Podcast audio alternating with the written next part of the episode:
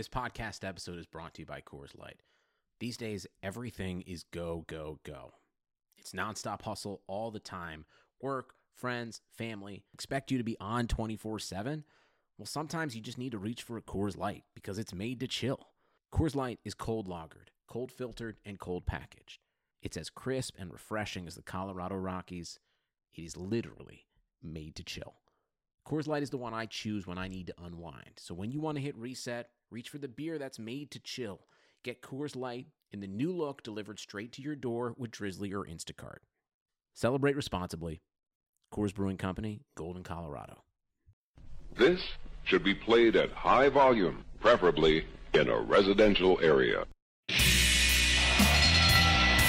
Ladies and gentlemen, it is now time. Oh no. Oh yeah! I finished these fights. Give me a hell yeah! Top Rope Nation. Learn to love it. It's the best thing going today.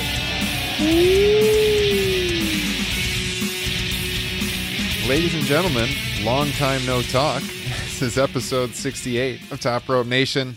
Uh, hopefully, you guys tuned in earlier this week, just a couple days ago, actually, when we put up the first edition of the uh, Patreon exclusive Top Rope Nation's Classic Show, where we reviewed SummerSlam 91. We actually posted that for everyone.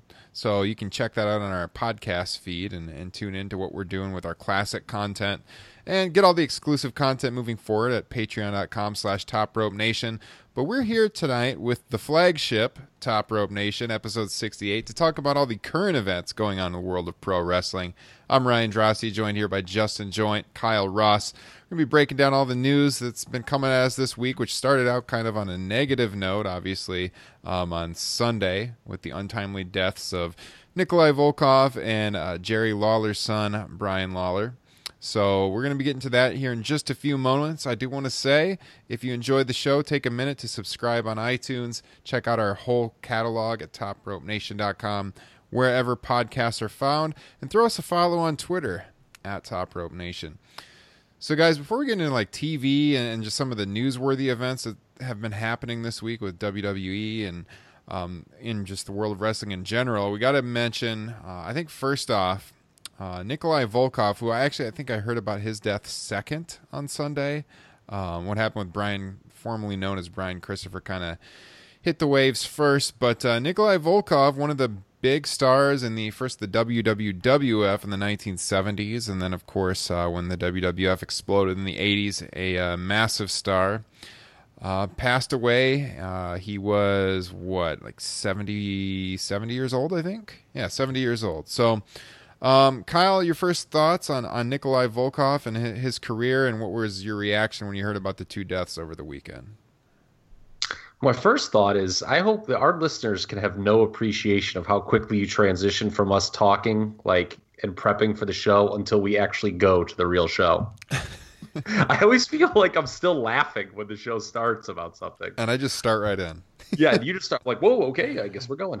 Pro's um, pro right there. But Nickel, well, we should also should mention there there were you know there were actually three with Brickhouse Brown. We should you know mention that too. Yes. Um, and I know he's not you know um, if you're younger, you know that name may not mean as much, but you know we should certainly mention that. But with Nikolai Volkov, um, I think people have, you know, I'm, I know I'm the oldest of the three here on the show, but we're all relatively the same age. I think if you started watching wrestling in the mid to late '80s, you know, Nikolai Volkov was kind of a um, was it obviously a, a very one of the first names you knew about um, in terms of you know understanding what a heel is when you're a little kid. I think he was one of the easier ones to grasp. Like it was it was just a very easy. You know, he came out. He was Russian. He sang the Russian national anthem. Um, it was a big deal. Obviously, people remember it. I mean, it was covered by ESPN. I mean, that you know, it's still surreal to me to see these wrestler deaths get covered on ESPN.com. Um, you know, he was in the cartoon, so which always is like a thing that people note when when they were in the Hulk Hogan's Rock and Wrestling cartoon, mm-hmm. and that kind of was made you a made guy from that era. Um, the tag team with the Iron Sheik is something obviously everyone's going to remember. Um, however, it was you know simple and very effective. They won the tag team titles at the first WrestleMania. wasn't the greatest wrestler of all time. You know, I know that's probably this probably isn't the time, the place to say that. It can come off as crass. I, I don't want to be like Lance Storm with some, some of his tweets um, when we get to Brian Lawler. You know, that was kind of out of line. But uh, yeah, I, I, I, I don't know. I, I don't really, you know, um, he was somebody, I guess, that just an iconic heel from that era. Yeah, Yeah. not the, not the greatest technical wrestler, but a great character. Yeah, I mean, it's one of those things. It's funny, you know, a lot of gimmicks today, um, the Attitude Era more so, but they were like fad gimmicks that, like, you know, kind of had an expiration date on them, if that makes sense. Nikolai Volkov is, you know, kind of like the heel equivalent of a Jim Duggan, where he could bring, he could have brought that gimmick to an indie show last week and it would have worked. Oh yeah, You know what I'm saying? And like, that says something about the guy. yeah, for sure. Uh, Justin, what do you remember from your childhood about Nikolai? Uh, just the the heat that singing, you know, the Russian national anthem would get, um, especially that I can't remember which WrestleMania, but one of the WrestleMania ones uh, certainly uh, opened my eyes to it, and yeah, I, I totally agree with Kyle. It, it's pretty, uh, it's a pretty timeless gimmick. Uh, I'm just maybe concerned or curious if if it maybe if Vladimir Putin had anything to do with his death, or Oh, Oh, come on. No. oh no.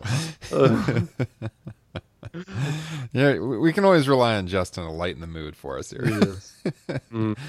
um, as we're talking here, I'm I'm kind of looking up Nikolai's uh, match history, and kind of interesting to note he wrestled four years ago. His last match, Heroes and Legends three against Bobby Steele. he also it's funny you mentioned the heroes. He was of course part of that infamous heroes of wrestling pay-per-view in 1999 that i think Yes. everyone involved would just as soon rather forget. The Bushwhackers against him and the Sheik, uh, Iron Sheik, re, uh, rekindling the tag team. yeah that sounds like a show main event from you know 1988 as well. Uh yeah i mean the sh- you know it's something else people forget. Um he came over as part of black saturday. He, or he came back to the wwf as part of black saturday and that's kind of an interesting tidbit too and um david Bixenspan shared an interesting thing from Blassie's Fred Blassie, who was the manager, obviously, of the Sheik and Volkov team. Uh, his biography about you know Nikolai, who was Croatian, he was not uh, uh, of Russian descent. Um, you know about you know Nikolai kind of like, well, how do I do this gimmick? You know, and it was, it was really interesting. I, I if if you want to go search that tweet, I don't have it in front of me, but it, it was a pretty cool story about you know um, initially Volkov when he was trying to find his way to the gimmick, he like brought up like something very real life, like the Americans bombing uh, some country and like how terrible it was, and people were like, ugh. And Nikolai's like was basically like, yeah, you know, people wrestling's an escape. People don't want to hear, you know, something that real.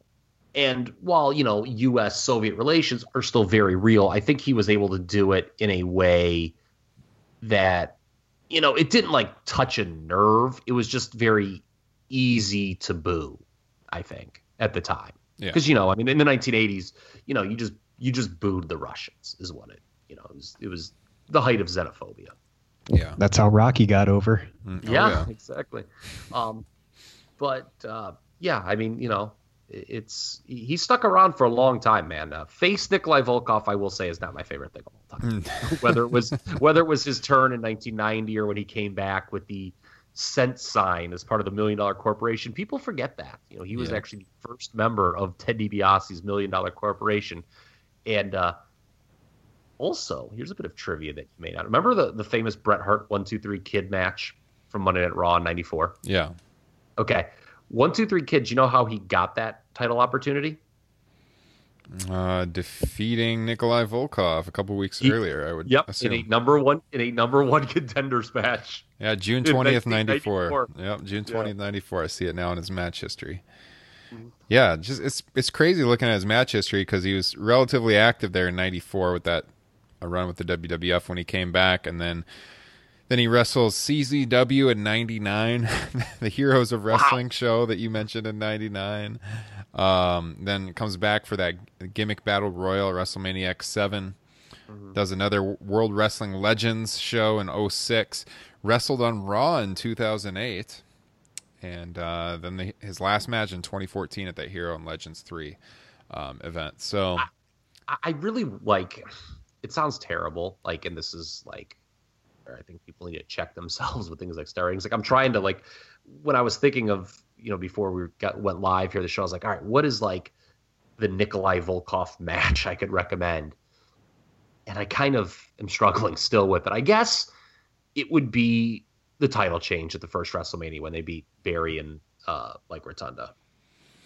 He had a pretty For the tag high, high profile feud with uh, Bruno, too. I don't know. Any matches don't like come yeah, well, yeah, that was yeah, head, that was in the initial run. Yeah, Yeah. exactly. Yeah.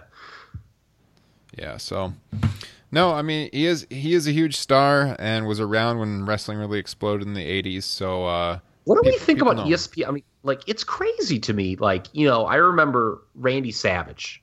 That death was covered pretty heavily by ESPN.com, and Randy Savage is obviously one of the biggest stars in the history of professional wrestling. And you know, when I say that now, I think a lot of people would be like, "Well, of course, you know, ESPN would mention Randy Savage," but like, it really says something about that era that you know, because we saw the same thing with Piper, obviously, and I think it does speak to Nikolai Volkov that he was covered. I mean, I, I really think if, if if I wanted to, you know, put over his career, I think honestly the fact that was covered, his death was covered by ESPN.com, is one of the, you know, nicer things I could say.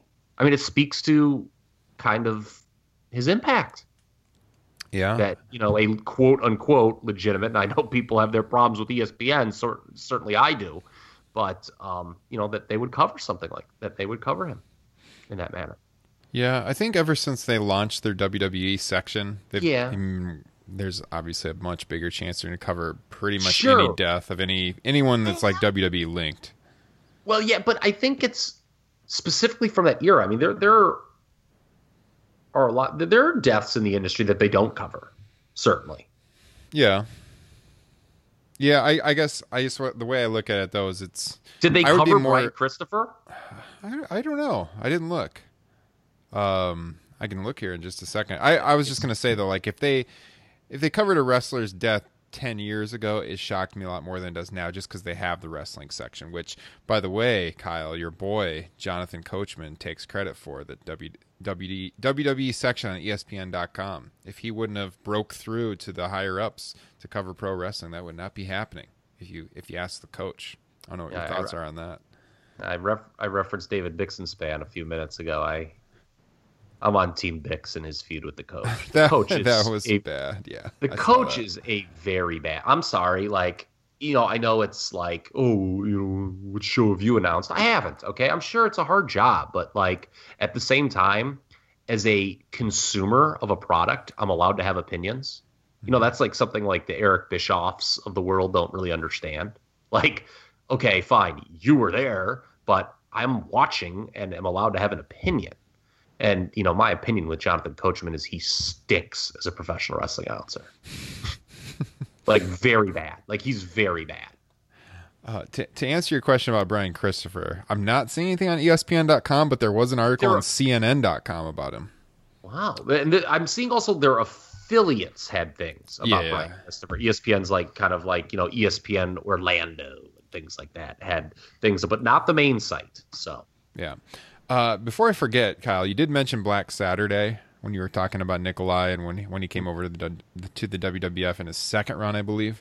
Mhm. Um, that's that's a whole other topic we could get into. But for those of you who don't know what that is, it was basically when Vince McMahon uh, achieved the rights to television on Saturday mornings, uh, where Georgia Championship Wrestling had previously aired on TBS.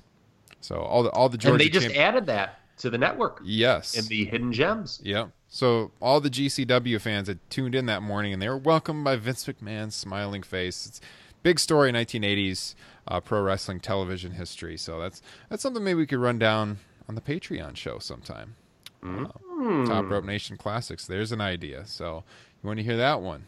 Top Rope Nation on Patreon, patreon.com slash Top Rope Nation. So uh, Brian Christopher. Now, most of our listeners are all going to be familiar with him just because his run was so much more. Well, I say more recently. God, it's almost been 20 years now. But uh, the whole the whole story with uh, Too Cool, you know, him, Scotty Too Hottie, Rikishi was a big deal around 2000 or so. Uh, wrestling was super popular, and they always got the crowd going. So uh, he was never like a, a, main event headliner, although he did get one run, I think, with the WWE Tag Team titles uh, with Scotty Too Hottie as Too Cool. And uh, of course, the son of the legendary Jerry the King Lawler. And, um, you know, I was talking with this, um, uh, I was talking with Derek Chappelle, friend of the pod down there in Memphis, who kind of grew up watching Brian Hi, Lawler. Been a while since we've given Derek a shout out, but he's a, he's a strong supporter of the show. I know he's listening. And uh, we were kind of talking the other day about just what a sad turn of events and what Brian's life had become because Yeah. You know if you look at his early run in Memphis he was a whole different character than anyone ever saw on the WWE stage. A, much more serious you know top babyface character and obviously his his lineage his family lineage helped there. But uh, this was a kid with a ton of promise. Uh, he had, like we said we he had the pedigree. Uh, he was super talented, really connected with those Memphis fans, and what's what's happened with his life in the last couple of years has really been sad to to watch unfold. It was not in a good place, obviously. Um, there was uh, some violence charges around him a couple months ago, and then he was being held in prison for uh, drunk driving slash uh, running from the cops in early July. And uh, apparently, he was in jail, tried to hang himself, and died several hours later from injuries from the, the suicide attempt. So it's very sad. Uh, of course, condolences out to the whole Lawler family. But um, uh, this is kind of Justin. I know when we became friends, this was right around the time Too Cool was kind of at their heyday. And so, uh, were you a fan of the act there in, in 2000, 2001? no. I, I liked Scotty's worm. That was about it. It, it was it was just a little bit too hokey for me. Um, and there was too many other guys that I wanted to see. By guys, I mean like characters, wrestlers uh, that I wanted to see succeed, and I, it, it was just a little too cheesy without actually being funny, like Edge and Christian. Are you telling me that not everything in the Attitude Era was incredible? I would say about seventy-five percent of it was not incredible. Wow, wow. I cannot believe you're saying that. No. Yeah, we've been pretty vocal of our criticism of the Attitude Era on this show. Um, correct me if I'm wrong, guys. I didn't I didn't look this up or anything, but I'm just going off memory. Didn't he come in as part of the cruiserweight division? Yeah, the light heavyweight division Yeah, it was at the time. The, the Yeah, he- WWE light heavyweight, that's right. Yeah, yeah, he was um, the foil for Taka. That's you know, who right. they were going to build the division on, and that did not work. Uh, he was just not a fit. But it's a testament that he stuck with it because you know he was kind of DOA on the roster for most of 98 99 until they hit that too cool gimmick. And yeah, I, I'm kind of with Justin. It wasn't necessarily my favorite thing, and it certainly you knew it had an expiration date. But I'm just going to make a statement right now that is absolutely correct. In early 2000, they were more over than the Hardys, Edge and Christian, and Dudleys for those first six months. Now, those three teams all lapped them eventually, as we know, but Too Cool was ungodly over at the beginning of 2000. That Dallas 10 man that they were a part of, For, Um, wait, for the first how many months? I would say first mean, five until- six months. No, I mean as soon as WrestleMania 2000 was done, I mean I don't know. The- Too Cool got Too Cool beat Edge and Christian. I mean, they were super over, man. I mean, if you go back, they were like, mm, I I would say that for the first half of 2000, yeah, I, I would. But they were right there. I mean, it, it kind of once they lost the tag titles back to Edge and Christian, it kind of started waning. But I, I think they were more popular than those teams at first. Wasn't um, wasn't it No Mercy in the fall of '99 though? When when the ladder match with Edge and Christian, and the Hardy Boys. I It was. I'd, I'd have like, to I put. mean- I'd have to say they were above Too Cool, but Too Cool was right there. I mean, Too Cool was in the they. I mean, you talk about being in the main event. I mean, they were in. I mean, they were ungodly over in that um that ten man tag. Yeah, they They that, were on that the was house. like a main event feud, and they were and they were the ones who feuded with the Radicals when the Radicals came in. Yeah, yeah, that's right. They were they were on a, a house show here um, in Iowa at the Dome in 2000, and uh, God, there was like 18,000 people I think at that house show, and they they were uh, legitimately one of the most popular acts on that show. This was in like just a couple weeks before Mania 2000. And, and a lot of it was it was just them. I mean, it was Rikishi too. It was the whole pack. I mean, people were talking about you know in that Royal Rumble 2000. I mean, not like just you know some spamool with a blog, but people who I respected. You know that you know Rikishi would be a main eventer by SummerSlam. hmm I mean, they were un. I mean, watch like if you watch the January and February TV of 2000. I mean, they were freaking over like Rover, man. I yeah, I I'd say if I had to pick a team from that that period though, I'd say the Hardys were number one. I mean, they were man. well, they, moved were a more long lasting. I mean, yes, I just think that like there was a short period where Too Cool, I, I think, was a little more over. Like, but like obviously, you know, by 2001, it was a no contest. And and you know, speaking of 2001, it shocked me when I was researching. You know, Christopher was gone by 2001, and like he, Jim Ross, right before he resigned as the head of talent relations, did try to hire him back, but that didn't last long. And other than a couple, you know, one-offs on Raw, he he never came back and worked with the company again. hmm I was shocked that like, you know, it was sort of over that quick. Yeah. So I was trying to look up when his last match was, as far as the Internet Wrestling Database. I think it was. uh Oh, I guess I was thinking WWE. 'cause, Yeah. uh, him and Scotty had a match in NXT. I think in like 2014 against the Yeah. Ascension. Yeah, February 2014, NXT Arrival, and uh, they were on Raw like a month before that. So, yeah, since 2014, according to this website, he only wrestled had only wrestled two times. That can't be right, is it? I don't know. That's all they have on his on his match history, at least. So, uh, they have a match in Rev Pro in 2014 and uh, Maryland Championship Wrestling in 2014. So, Yeah.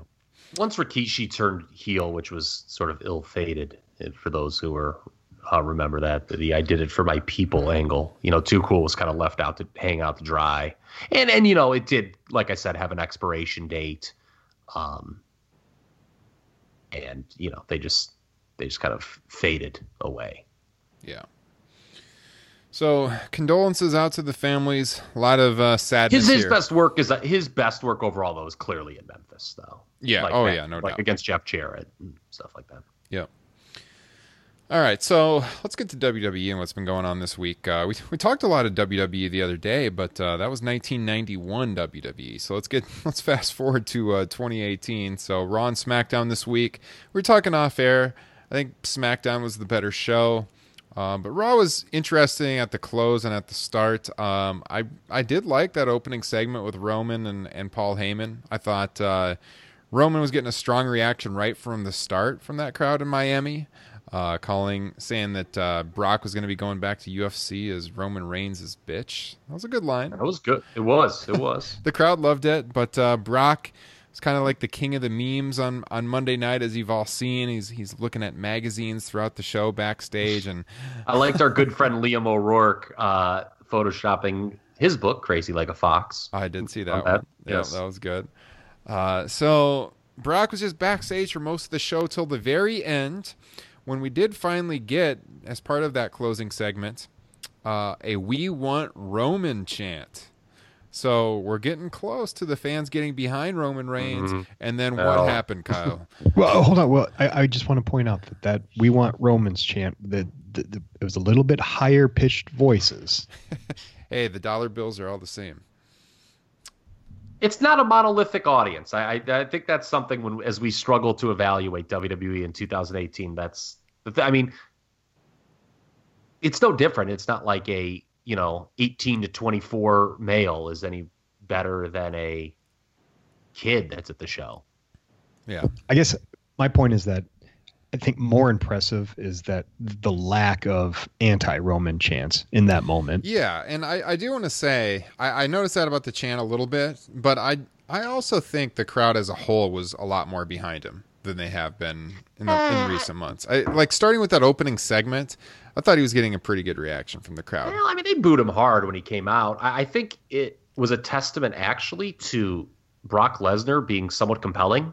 I mean, my God, I can't believe I'm saying it, but they actually had depth to his character. They didn't just have him standing there while Paul Heyman recites the same tired promo. Yeah, I think I think it, the fans are conditioned to boo him now at this point. You know, like whenever mm-hmm. whenever that theme song comes on. But he did a good job through that opening segment of getting. Oh, I liked the promo him. a lot. Yeah, Roman's promo, I liked it a lot. Yeah. Yes. Um, but you know, Brock, and the thing with Heyman is too like, there's obviously a pretty substantial portion of the WWE audience that likes Paul Heyman, and I think Brock, you know, kind of going so far as to you know even heel on Heyman, it took his sort of him as a heel to a next level. I think that worked. That was a smart idea, whoever came up with that. But what was not a smart idea or an audible that should have been called, and this was the problem I had with the end of Raw, is Brock lays out angle, he's choking Heyman. There is the "We Want Roman" chant. If this is the Attitude Era, which was referenced earlier, Steve Austin's driving out on a Zamboni, man and the crowd's getting what they want. Here we get Roman Reigns, castrated babyface, just listening to the authority, and he doesn't come out. I, that's a missed opportunity. Yeah. Um, well, it, yeah, like you said, it, if they would have had to call an audible, because obviously I think this was the plan, but I don't think dangling that carrot is a bad thing either. I mean, if, if you're kind of starting to get the crowd wanting Reigns, just as well try and find out if you can carry that on to the next time, you know, because I think Lesnar has one more appearance before SummerSlam. The bottom line is he's getting booed in Brooklyn regardless, right? I mean, it's it, the idea that they're going to get the reaction that quote unquote they want, they meaning WWE, I think is still ludicrous. But I, I, I don't know. To me, it would have like if you do something cool with Roman and he you know, and you present him like a badass, which is how he should be presented. to me, that's something that should be done rather than just have him not come out because it's just like, well, you know, he listened to authority and he just went away. You know, Steve Austin did not just go away. I mean, when Steve Austin was escorted from the building, he would always come back. Mm-hmm. True. Yeah, I think I think Justin's onto something there. They're probably going by the mindset of that anticipation, building it up, building up, building it up. But uh, I yeah, I don't think that really works with Roman Reigns. Yeah, New Orleans. Yeah, allow me to answer with two words: New Orleans. exactly. Okay, that all was my next point because that's we what all they thought they were turning the corner there in New Orleans, and then we look. The three of us were sitting in that building, baby, and there wasn't no corner turn. they uh, it's one of the castrations Roman Reigns has experienced. This this guy's had a lot of balls cut off in the last year, a couple years. Still think he should win the match in five less than five minutes. I agree. Why not? Yeah, and as as long as Strowman doesn't cash in right afterwards, which there's some talk on Monday night about uh, why isn't Braun Strowman going to cash in tonight if if Brock's there? Didn't happen, obviously, but um, yeah, he kind of had said that, you know. Oh, well, but I don't know. I wouldn't have been completely against it, to be honest with you. I was thinking about this during the show. And obviously, Brock and Roman is not going to go over well in Brooklyn. So my thought, I, I know they want to have Roman finally get this win over Brock, but they should have done a long time ago, anyways. And I I did have that thought run through my mind Monday night, like, why not just create some buzz, have him cash in, knock out Brock right now, and do Braun Roman on two weeks' notice at SummerSlam? why not? You know what? What is there to lose at this point? Because they want Roman to pin Brock. Lesnar. I know, I know, honest, but kind of has to. I know, I mean, but man, much, it's like worthless. As much as it's like everyone's like, "Oh God, do this already." They need to do it. I don't know if they need to do it. I like it's it's not really going to matter at this point because, like you said, nobody cares. So like, okay. I don't think the win means anything. It's just getting it over. There is an art. Yeah, I mean, it's who will it mean anything to? That is a good question because I think even the people who do like Roman Reigns are kind of like just dreading the whole thing. Like, oh god, is he going to lose again? Like, Yeah. I don't like. I just don't see, and I could be wrong. And if you know, if I'm wrong, that's good for WWE. You know, I, I just don't see anyone really going crazy over this. It's just like there's two schools of thought. We hate Roman Reigns, or God damn it, why didn't you do this already? there's no one who's like, yes, this. You know, there's no one like this is the time. You know, the, the I mean, there's been a lot of this is the times. Yeah, no, yeah, exactly. That's what I'm saying. Is like, I don't think anyone's really going to benefit in the long run because even the people that want Roman to win, it's just going to be kind of like, okay, yeah, finally, it's about time. Should happen a long time ago. What's next? Like, I, yeah, he's I not only getting much say of a that rub from this match. I only say that he needs to do it because Brock has been protected to the point that him losing should be a big deal. And they very clearly want that loss to occur to Roman Reigns. That's the story they've told. Whether it's a good story, whether it's a bad story, can be debated ad nauseum, but it's the story they want to tell. So they need to do it because they've, you know, pussyfooted around for three years. Yep. Should have happened months ago, but here we are. So, years ago. Yeah. So the only other thing on Raw that I really I thought was worth talking about is just that Rousey's going to be wrestling next Monday night um, on television against Alicia Fox. So they This one's for my husband. yeah. So they did they did they did announce the match against Alicia Fox. So it's it's going down next Monday, her first television match. Um, and uh, that's well, let's see, next Monday will be what just under two weeks from SummerSlam. So building up that match with Alexa Bliss, and uh, I don't know anything else from Raw to go over, guys. Other than the Roman Rock stuff, I didn't think Raw was a huge thing. Uh, I don't know. I do I want to draw your guys' ire or not? Actually, now that I think of something, Oh God, do it. I dare you. Seth Rollins was very much in a Shawn Michaels, I want to get my shit in mood against Dolph against uh, Drew McIntyre. I thought if you watch that match, I thought I didn't think Seth wrestled that well that match. How dare you? I look, I've been very How complimentary of Seth dare Rollins, you. but I, I thought he was eating up McIntyre, and he needed to work that match differently. Ryan, can you like uh, delete him from this chat? Is that possible? Moving my cursor towards that red hang up button right about now.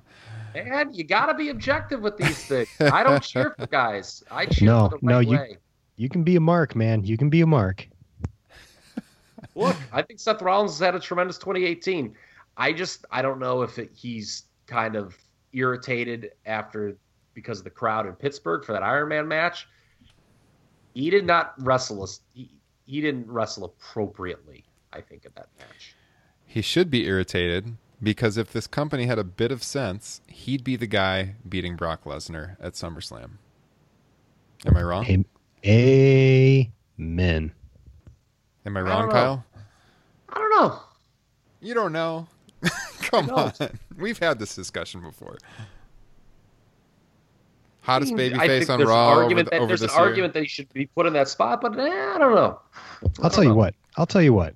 Tomorrow, I'm going to eat some Taco John's, videotape it, and send it to you. You- I'm going to make you watch me eat Taco John's. Look, Drew McIntyre is the guy that's going to be pushed in the fall. There's no doubt. I mean, he's been protected. He hasn't lost.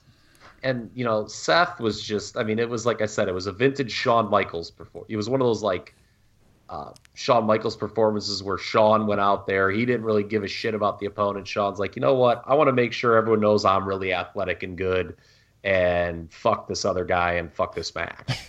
Let me just say, imagine Watch thinking the that match, people. imagine thinking that saying somebody having a vintage Shawn Michaels performance is a bad thing.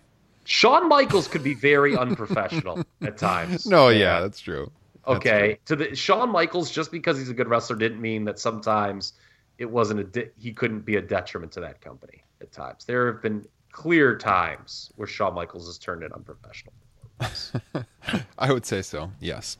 I mean, Oh. and Seth, Seth's wasn't, you know, I mean, quite as, you know, I mean, as much as we laugh about like the Hogan match at SummerSlam 05, that was pretty unprofessional. It was terrible. Yes, Oh, that was but terrible. like, I mean, Seth, it wasn't that ridiculous, but I mean, come on, man, give Drew something.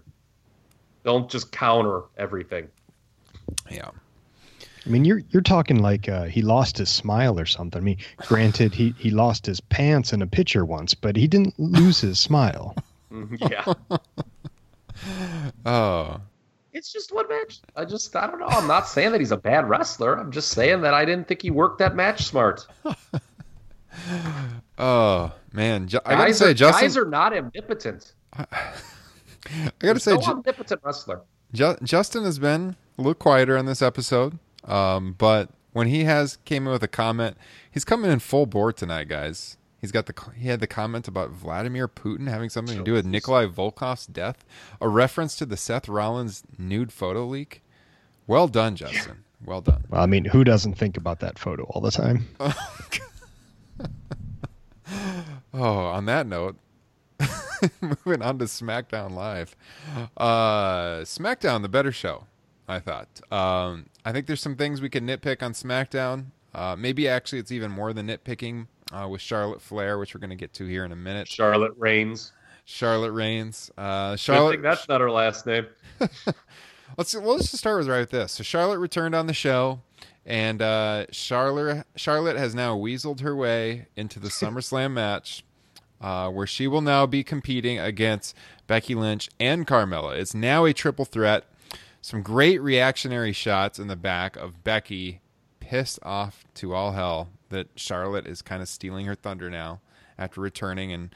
You know, she's been gone for a while, and all of a sudden she finds herself now in the title match. So, um, personally, as a fan and an analyst, I would rather see Becky Lynch wrestling Carmella one on one. I'd rather not have Charlotte in this match. Um, so I think there's a there's a good thread of realism in this story, and uh, I think it's uh, probably leading to Charlotte going heel eventually, which would would be better anyway. She's a much better heel. But uh, Kyle, you were pretty critical off air about this whole situation. So I hope that's the story they're telling, because if not, man. no, yeah, I- yeah. She- I don't see how you, you Charlotte Flair comes across as likable in that situation. No, if that was not. Roman Reigns, okay, and Becky Lynch was one of your favorites, like Seth Rollins, okay, I'd have to hear about it till the cows came home. What? Oh, okay. I'm kind of confused. What did Charlotte do? She was Like- so okay. So Becky was like they did a great job, and you know Carmella. We talk about character wise, she's great.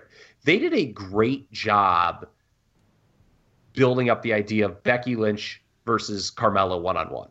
Okay, and then Charlotte kind of just apes her way into the title picture, and as a viewer, you know Ryan mentioned it. I'm sympathetic towards Becky. It's like, oh, Becky's like, I thought I was going to have this one on one opportunity. And my point is, if that was Roman, if Charlotte was Roman Reigns and Roman Reigns like returned and like won his way into a triple threat where, again, one of the internet's favorites thought they're going to have a one on one match, we, I would be hearing it till the cows came home, man. Yeah. So yeah, so Charlotte returned early in the show on SmackDown, and uh, she did a run in helping Becky Lynch from an attack by Carmella, and then she wrestled Carmella later in the show, won the match, which gave her the right to enter the women's title match at Sma- at, at uh, SummerSlam here in just over two weeks. So Becky clearly annoyed, didn't like it. I didn't like it either, like I said. But uh, I mean, if they're triple telling a story with the car, or if they're, I mean, it's almost like they kind of have to. I mean, and we've talked about this before. Okay, post Carmella title picture, you're go- the three main players will be Charlotte, Asuka, and Becky Lynch, right? Although Becky Lynch is a major player can be debated because I don't think they're ever going to go all the way with her. Um, all three are baby faces. Somebody has to turn, but um, you know, there, there's talk that they may do horsewomen versus horsewomen down the line still. yeah. And you know, if that's the case, they can't turn Charlotte or Becky before that. So, um, I'm interested to see how this plays out. Yeah, No. it's it's funny because like my big takeaway from the whole angle was like I fully expected or fully expect Becky to be the one that to to turn at SummerSlam after uh, Carmella uh, keeps the title, but uh, yeah, I, I I actually find this match far more intriguing. And this is coming as a Becky Lynch fan. This is far more intriguing to me than just a straight up Becky Lynch and Carmella match. So we talked about this uh, when when the Becky match with Carmella. I think it was was it last week we talked about it. Um, when this when this match was first announced, and we debated whether Becky would have a chance of being the person to dethrone Carmella, and we floated the idea that she could be a, a transition champion to Charlotte, which would involve uh, a Charlotte heel turn uh, because uh, you wouldn't be likely to see babyface versus babyface with the title change. However, I do think there is a way with this story that they could really heat up Becky here if they wanted to go all in on her. And she's got a she's got a huge fan base. Like any She's every a really good baby face. yeah, every She- week the crowd is is going crazy for her. So I, I do see a situation where if if you went all in, you could have Charlotte win the title at SummerSlam. They have some kind of interaction in the match that uh you know, like Charlotte steals it from Becky. She goes heel and then she taunts Becky and Becky chases her for a couple months, maybe winning the title at Evolution. And if they did that with with Charlotte fresh as a heel and Becky chasing, I do I see I could see Becky catapulting to be one of the top stars in the women's division right then and there, especially with a big time That's not a win. bad scenario if they do that. That's not. I, I would.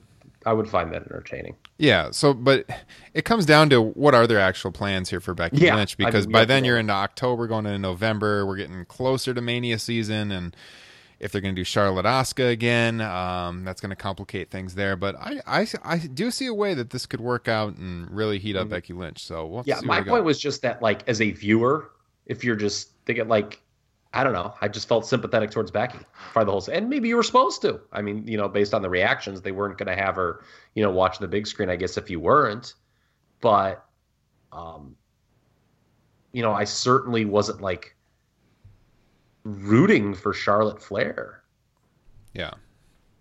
So who, like you said, is a pretty lousy babyface, quite frankly. yeah, no, she's, she's a terrible baby face. Great heel. So I'm, I'm just waiting on the heel turn. So uh, I just think that Charlotte, to be honest with you, a lot of the things the anti-Roman crowd projects on Roman, I think applies to Charlotte Flair. I had I had, I kind of had that going through my mind a little bit when I was watching on Tuesday night because we had had a conversation. I believe that was off air talking about. Uh, uh, you kind of allude to the fact you think Charlotte's overrated, and uh, as I watched her wrestle, like I do think Charlotte's really good. Don't get me wrong, but I don't think she's like heads and shoulders above a lot of these other girls. And No. in fact, that there's other girls that are just as good, if if not better. And it's very clear that they that they WWE want her in the prime spot. Yeah. And that's okay, but I just you know, it's it's funny how I think a lot of the criticism that Roman's hit with doesn't is not applied to her. Right, like a legacy wrestler here with with the blood lineage. Like, oh, they're just giving them the spot because of who they are. Like that certainly applies to her too. So yeah, that is a good point because she kind of, in a lot of ways, is the uh, female Roman Reigns. So Good thing that her last name's Flair and not Reigns. there you go. Uh, also on SmackDown now, I know Justin, you probably were pretty happy with this one. We have the finals of the tag team title number one contender, I should say, tournament next week, as the Bar, who have been absent from television for quite a long time, who were brought It's back. May. Yeah, who were brought back for this tournament. Um, they defeated the Usos, so they will face the New Day next week on SmackDown. Winner faces the Treading Water Bludgeon Brothers for the tag team championships at SummerSlam. I was super happy that the bar won personally because when I look at the prospective matches, it's like although the Usos and the New Day always have great matches, you know, like how many times have we seen that match? And this is at least a little bit fresh. And uh, no, I'm I'm glad to see the bar there. What do you think, Justin? Uh, yeah, I guess I, I'm. I'm kind of tired of all. I, I just, I'm still shocked that the Bar, New Day, and Usos all ended up on the same brand. I, I mean, we granted it's fresher than Usos New Day, but we have seen New Day and the Bar, you know, multiple times going back to uh, New Day's last tag title reign, and, and they're on Raw. But um, yeah, I'm, I'm just kind of lukewarm on the whole SmackDown tag scene right now. Yeah, it's well, but the SmackDown tag scene is so much better than Raw. Could we agree? Yeah. like it's uh way deeper. Yeah, we've seen a lot of the matches before. This one is we've seen it before, but it's been a lot longer. Um, the- bar just hasn't been in in the title picture in a long, long time. Um, so I don't know. We'll see what happens. What do you think, Kyle?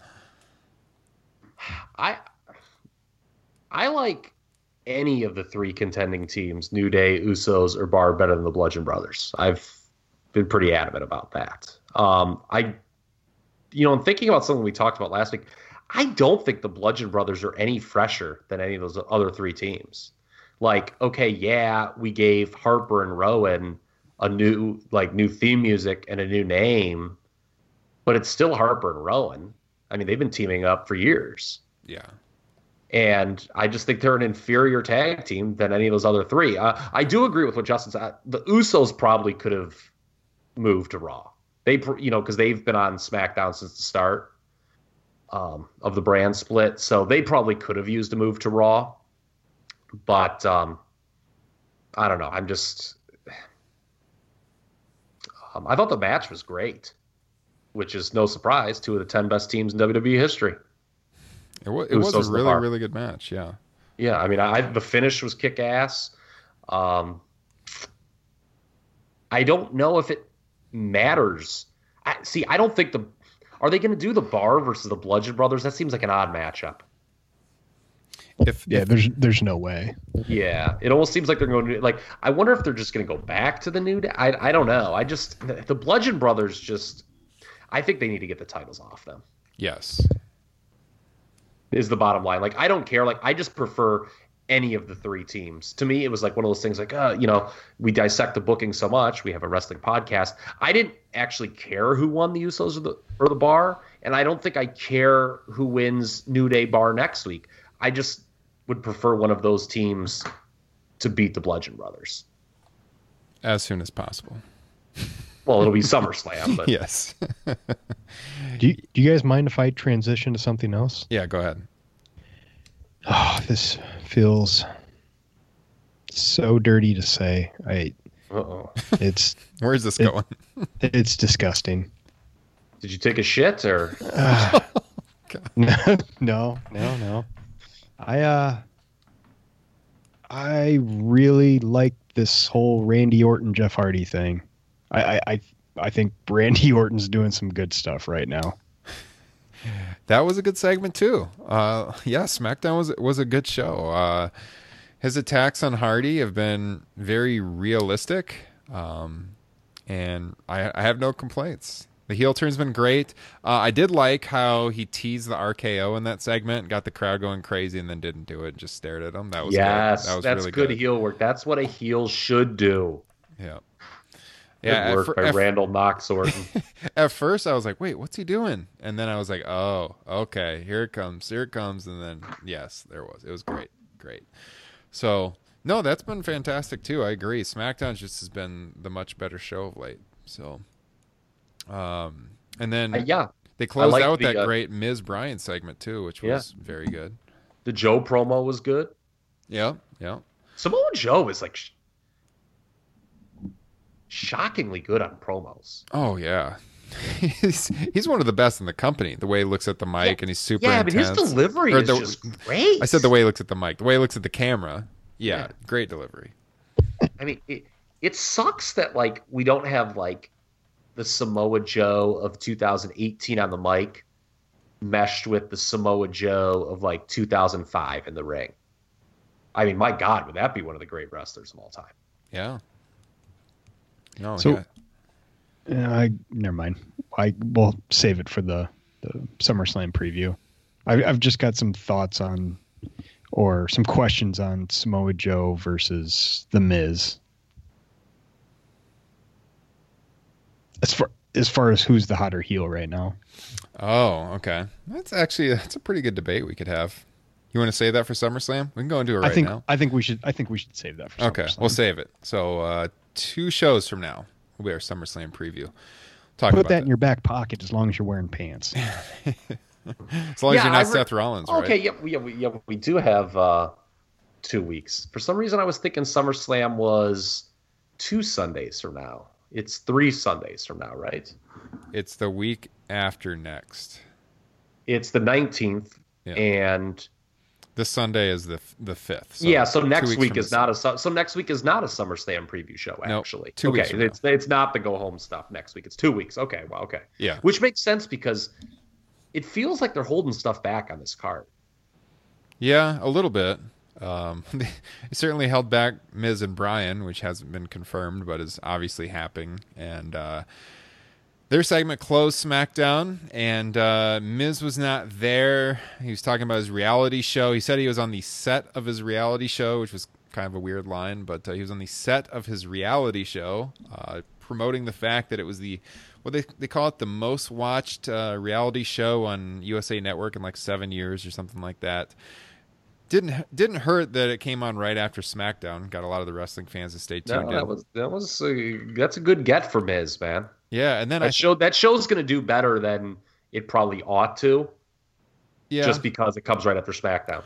and they were this week they were rerunning before SmackDown last week's show of the Miz Yes. Mrs. So that was also very smart on their part. And uh, Bryan uh, came out to the ring. It was just a promo segment with Bryan going back and forth and the Miz on on the screen. And uh, the Miz kind of hinting that Bryan is is scared of him, and he's not the old Bryan anymore. He's not the Daniel Bryan of of WrestleMania 30.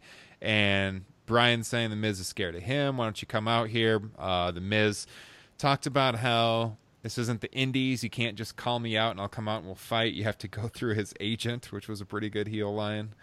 And uh, no, he, he denied him the match. Bryan was very disappointed. Obviously, we're going to get it, but uh, they're going to drag it out a little bit longer before we get the match confirmed. Uh, what did you guys think of this segment? Go ahead, Kyle. I thought it was very good. Yeah, I mean, you pretty. It was. Um, we are going to get it, and you know, their house show matches have all been well received, so it'll probably end up being the best thing on SummerSlam. Yeah, the Miz did get a line in during the promo about uh, how Bryan should just go ahead and not re-sign, which which was an interesting insider reference there, which we've talked about on the show. Bryan still has not re-signed with WWE. Contract ends September first. Yeah, there's been some debate. I mean, some people said he signed a three month extension. Meltzer said that wasn't true. Um, so yeah, we don't know. They're going to maybe keep us in the dark for that. Who knows? Yeah. But yeah, in ring wise, um, I'm thinking it's probably going to be the highlight of the show, right? Am I missing something Um, that could be well, like Well, what Joe else and- could be? The, Joe and Styles will be a great. that's match. true. Joe and Styles could be. Um, but yeah, this is what the people want. This is you know ever since Bryan came back and was mo- you know Miz was moved to SmackDown. This is precisely what the people want. They're giving it to him finally. Yeah. A lot better than what Bryan's done before. Last couple months. Yeah, I, I dug it. Um, I, I wasn't a fan of the uh, uh, the babies crying on the screen, and maybe that's just because I'm, you know, a, new father who has like the thousand yard stare whenever I hear a child crying right now. I'm like mentally preparing myself to deal with that again here in a couple of months when baby number two arrives. I'm having a hard Oh, time man. having a hard time remembering how I functioned that first year and going back through that again a second time is going to be a another eye-opening experience, I'm sure. Yeah, you you don't function, you survive. Yeah, it's like I think back now and I'm like I don't even remember how did I go to work? And then it's like well I can barely remember working during that period, so that probably says something. Yeah, so I'll be right there with you guys here pretty soon and uh that was I I agree that was a little odd uh, at the end when all these crying baby face not baby faces as in good guys but literal faces of babies popped up on the screen over and over and over again. Uh, Miz taunting Bryan as a crybaby that was that was a little bit um, a little too kooky for me, but uh, overall Yeah, the ex- segment was good. Yeah, especially with how like uh, naturally this feud has come together to have something that uh, contrived. It just didn't work for me. Yeah. So yeah, good a good set of television tapings this week. I I thought um like overall everything. TV tapings. Is this 1994 WCW or what, I always what are we call them doing TV here? tapings. Yeah. That's what I always call them. But uh, yeah, definitely SmackDown was better than Raw. But uh, there there's some memorable stuff on both shows. But uh, if I if I had to watch them a second time on repeat viewing, no question, it would be SmackDown. Most SmackDown was all very good. So. Um, the other thing I did want to mention this week is I had a chance to attend some of the proceedings at the uh, Tr- George Tragos Lou Thesz Pro Wrestling Hall of Fame here in uh, Waterloo, Iowa over the weekend, which was a, a very notable event because of the fact that Owen Hart was inducted into the Hall of Fame alongside uh, Dan Severn, were the two inductees this year. Uh, there's some other people there getting awards, notably uh, Off Booker again, T. on again rivals on 1998 WWF television. yeah, that's true. Dan Severn, Owen Hart. Uh, I actually had a chance to talk with Dan Severn a little bit at the uh, indie wrestling show that I went to on Friday night, which was the night before um, the actual Hall of Fame proceedings, which I did not get to attend, but I've been to in the past. And uh, just the whole weekend, we're trying. We've talked about on the show before. We want to get Kyle back here, maybe next year to Iowa to go to the Hall of Fame weekend. It's just a really cool experience for wrestling fans, especially longtime fans, because you know, you're in this medium sized city in Iowa and you have these legends all over the place and just super accessible. Like, uh, if I went down the list of who was just standing around at, at the uh, the Impact Pro Wrestling Indie Show on Friday night, uh, JJ Dillon was there, Severn I mentioned, uh, Jerry Brisco was there, uh, Tony Garea was there, uh, the entire like not like uh, let's see, What- Did, did he break up any like brawls? I feel that that would have been like very appropriate if there was like a brawl during a match and Tony Garea like Yeah. hopped the rail to like break it up. That's what I, you know, being my age, I think of him more as the guy at ringside versus the wrestler. But uh, yeah, that's true. Him and Um, Martel were a great team. Colt Cabana was here. Uh, CM Punk's good buddy, uh, who just defeated WWE in a lawsuit a few weeks back. Uh, Booker T, I mentioned he was there. Uh, Diana Hart was there. Davy Boy Smith Jr. was there. Uh, who else? Keith Hart, Ross Hart, Bruce Hart. Yeah, a lot of a lot of legends of the sport. Oh, and the uh, the revival from WWE were also there. So a lot of big, and that's not even everybody. So um, by all accounts, the banquet on Saturday was a really emotional event with the Hart family uh, accepting Owen's induction. So this is the only Wrestling Hall of Fame that Owen is in, and uh, I don't know if he'll ever get in the WWE Hall of Fame. But uh, a lot of wrestlers, I wrote this in my article on, on uh, comicbook.com. A lot of wrestlers feel that the Tragos Thesz Hall of Fame is like the most legitimate pro wrestling Hall of Fame because they do have a voting body that decides who goes in every year. Um, you do have to have some credentials as like a real athletic star or at least some background in real athletics outside of pro wrestling to be inducted into the hall. So for Owen, he was a very good amateur wrestler before entering pro. I think he even wrestled in college, if I'm not mistaken, um, in Alberta. And uh, of course, Dan Severn, UFC star, so it makes sense. And so, yeah, it's always a great weekend. Uh, Got to give a shout out to Kyle Klingman there. He's the director of the Dan Gable Museum, where the Tragos Thesz Hall is. He's always been great for me. Uh, I've been covering that Hall of Fame, I think, going back to like 2006. And uh, he always does whatever he can to accommodate the media, and he always gives me great access to uh, talking to the wrestlers and doing what I need to do to, to cover the show. Um, like I said, I wrote up an article on Comic Book about it. And uh, yeah, maybe we can get Kyle on the show sometime talk about the hall. That might be an interesting guest. So, uh, Kyle, I hope we can get you out here next summer to go to the Not the 2019. same Kyle that you just referenced. No, Kyle Klingman is the director, but Kyle Russ here on Top Rope Nation. I hope we can get you to return to Iowa sometime to go to the Hall of Fame. Oh, well, I know you have some six- interest. get me six pack and a pound, and I'll be out there. There, there is a uh, Taco John's not too far away. So, oh God, I'm salivating.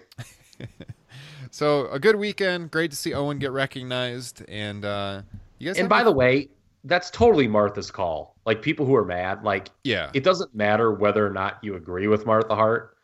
It's her call. Like she thinks the WWE is culpable in Owen Hart's death. And if she feels that way, then he's not going in. And that's totally within her right, whether you agree with it or not. Right. Like they she doesn't want the company to monetarily benefit off of her husband. And if at the Hall of Fame show that the WWE does, obviously they make a lot of money off of it. So that's the big objection there. Now with like the Tragos Thesz Hall of Fame, it's not it's not something that's bringing in millions of dollars. So I'm sure she wouldn't have had a problem with this one. She was not in attendance. Uh, no, none of like Owen's two children were not there either. It was all um, his brothers and sisters from the Hart family and his nephew, Dave, Davy Boy Jr. or Harry Smith, that was there. So, uh, do you have a thought on on Owen there, Justin? Uh, I I think it's cool that he you know made a Hall of Fame. Um, I personally, I think it's dumb that she won't allow him to go into WWE. I get where you guys are coming from, saying that it's, her right, but I don't like he put in so much work there and and to to keep uh to keep him out of the eyes and the hearts of the fans like that. It's just it's just odd to me. It, it just seems bitter, I guess. Um, you know, well, fuck. I guess I can't blame her for it. Whatever. Ignore me. Yeah, the the feud that uh, her and Brett have been having about this in recent weeks has been something to watch, and uh, I understand why she wouldn't want her her husband, her late husband, I should say, to go in the Hall of Fame. I get where Brett's coming from too. I guess the thing that bothered me the most, though, um, about what Brett said about the whole situation is how Owen's kids have like no relationship at all with the Hart family, and that Brett said if he walked past Owen's two now grown children on the street, he wouldn't even recognize them. That's really sad stuff. Like I don't know why she's pulled back from the f- the rest of the family like that. So that was kind of hard to read. Yeah, yeah, it is again. But you know, I mean, to me, I mean, I'm not gonna, you know, tell someone how to behave. That's not my my place. I I think like I can celebrate like as a fan, like do you, for you guys, does your appreciation of a wrestler really get affected by whether or not they're in the WWE Hall of Fame? No, I mean, But but it's not just about the Hall of Fame. It's about all the other stuff they could do. Like you know, they they could make special documentaries and stuff about them. It's not for me. It's not the Hall of Fame at all. It's that they they can't talk about him like Oh. at all. well, they did come out with a, a documentary on him though. Well, two, I guess. They had the Hart family one, and then they did have the Owen DVD. Oh, that's true. But Yeah, I mean, uh, to me, I mean, I, I mean, I can celebrate like, you know, I can watch Owen Hart matches, and it's like, this guy's really fucking good. And yeah, yeah, you know, I mean, to me, it's not like, you know, I mean, Mark Henry, you know, I think made a pretty emotional plea at the last Hall of Fame, and, and there's arguments too. But to me, it's just it's Martha Hart's call, and if she doesn't want it, okay, fine. I mean, like, it, I guess like, you know, we can't get a bunch of like, you know, people in row triples each and Owen Owen, but I mean, that doesn't really, you know, I, I don't think that outweighs how she feels.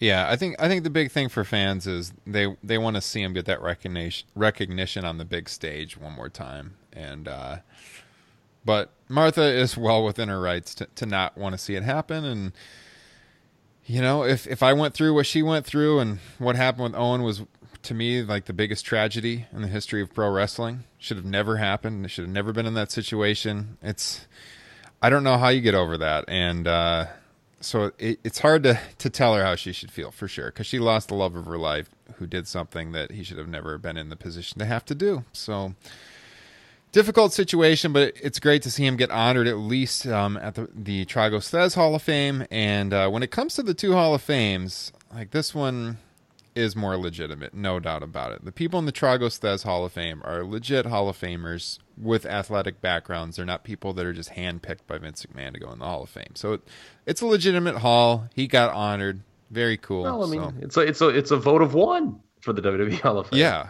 Yeah, no, the yeah, the Tragos Thesz like they have this whole committee. I think everyone that's been inducted has a vote, and then they have they have another committee too. So they meet and they do the voting every year and they send out the ballots. And uh, some years they've had more than two inductees, but just the two this year. And then they always have some other awards too that they give out. There's a journalism award which Meltzer's got before, Wade Keller's got before. Wade Keller was there too, by the way. Uh, Bruce Mitchell was there. Yeah, Uh, I think Jason Powell from ProWrestling.net was there. So a lot of people were here for the show, and uh, yeah, very cool to see. So uh, uh, before we roll out this week, I do want to mention that um, we kind of have a partner now on Top Rope Nation, and We uh, do? we do. I don't even know if I've told you guys about this, but uh, many of you listening have maybe heard of Wrestle Rumble. Uh, Wrestle Rumble. Every WWE pay per view, they do a contest. I think it's like five bucks. You can buy an entry. Um, and then they have like a whole list of all this stuff that's going to possibly happen on the pay per view show. You uh, pick who's going to win each match. You pick if different uh, weapons are going to be used in each match, how long they're going to be. It's very difficult, but it's fun to do. Gives you something to watch for on the pay per view shows. And then they always have prizes. And, uh, you know, they've I've seen them give away replica title belts. I've seen them give away tickets to pay-per-views. I've seen them give away hundreds and hundreds of dollars. It's different for every show. I'm not sure what their SummerSlam prizes are going to be yet. I'm on their website right now, uh, not seeing that listed. Uh, but they did just have an Extreme Rules um, contest a few weeks ago. So, yeah, uh, WrestleRumble.com, they're a new partner of the show. We'll be talking about them uh, heading into SummerSlam. And uh, if you've never done it before, I would strongly encourage you to maybe just try out an entry for five bucks or whatever you want to do to try to win some money. It looks like Extreme Rules, the first place took home five hundred dollars, second place was $100, third place was $100. Give away big time money for uh, guessing what's going to happen on the pay per view show. So shout out to Wrestle Rumble. I'll be mentioning them on our SummerSlam preview show here in, in a couple weeks. So uh, Fuck, are we eligible? Five hundred bucks. I'll take it. No, I yeah, we're el- eligible. I've entered it multiple times, so Well, you have. I have. I have not won, but I will keep trying. Uh, so it's kind of like fantasy wrestling, I guess you could say. Uh, and you get a new chance every single month. So, on that note, again, I mentioned at the top of the show, if you didn't have a chance, check out our uh, Top Rope Nation Classics show, which reviewed SummerSlam 91. We had a great time reviewing that show the other night, guys, and uh, I think it's a pretty good listen. Uh, in the future, those classic shows are all going to be only on Patreon. So if you go to patreon.com slash top rope nation, you can see how you can access those shows moving forward. All the benefits that come with being a patron of the Top Rope Nation are available there. And uh, we are looking forward to reviewing more classic shows. It really gets Kyle jacked up. He was all day long, even today, he was he was jacked up from that show last night. I started just talking about SummerSlams to myself all day. To be honest with you, I, I was just I just I put the mic on and I you know didn't have to hit record. I was just sitting at my desk talking randomly about SummerSlam history. I was so motivated. Uh, I'm looking at my at 6:50 a.m. this morning, and we recorded last night. Top Rope Nation Classics. He says, Well, "Who it's wants to- seven fifty for me. Yeah. he says, "Who wants to talk about another SummerSlam right now?" All caps. he was jacked. It was fun. It was a good time. Check it out um, on all your podcast feeds, and then in the future at Patreon.com. Full disclosure, I never slept. I just started doing cocaine after the show. That's why. No, I actually really had a hard time falling asleep last night, which is kind Oh, of. Oh, I thought you were gonna say. I thought you were gonna say full disclosure. I did cocaine too. Like, no, but I did Like, have. I had a you- hard, hard time getting to sleep yeah, last night. like you should have called me. We would have you know, talk about the worst SummerSlams at three in the morning, just gibberish. Record. Damn it! Turn on SummerSlam '95 right now. Yeah. yeah. All right, guys. We'll we will be back next week with uh, episode. What will be next week? Episode 69 of Top Rope Nation. I believe episode 69 of Top Rope Nation next week, and uh, we'll have another classic show coming at you on Patreon very soon. So, on that note, we hope you guys have a great weekend and enjoy whatever pro wrestling you enjoy. There's a lot of it out there. Love this sport. Talk to you later.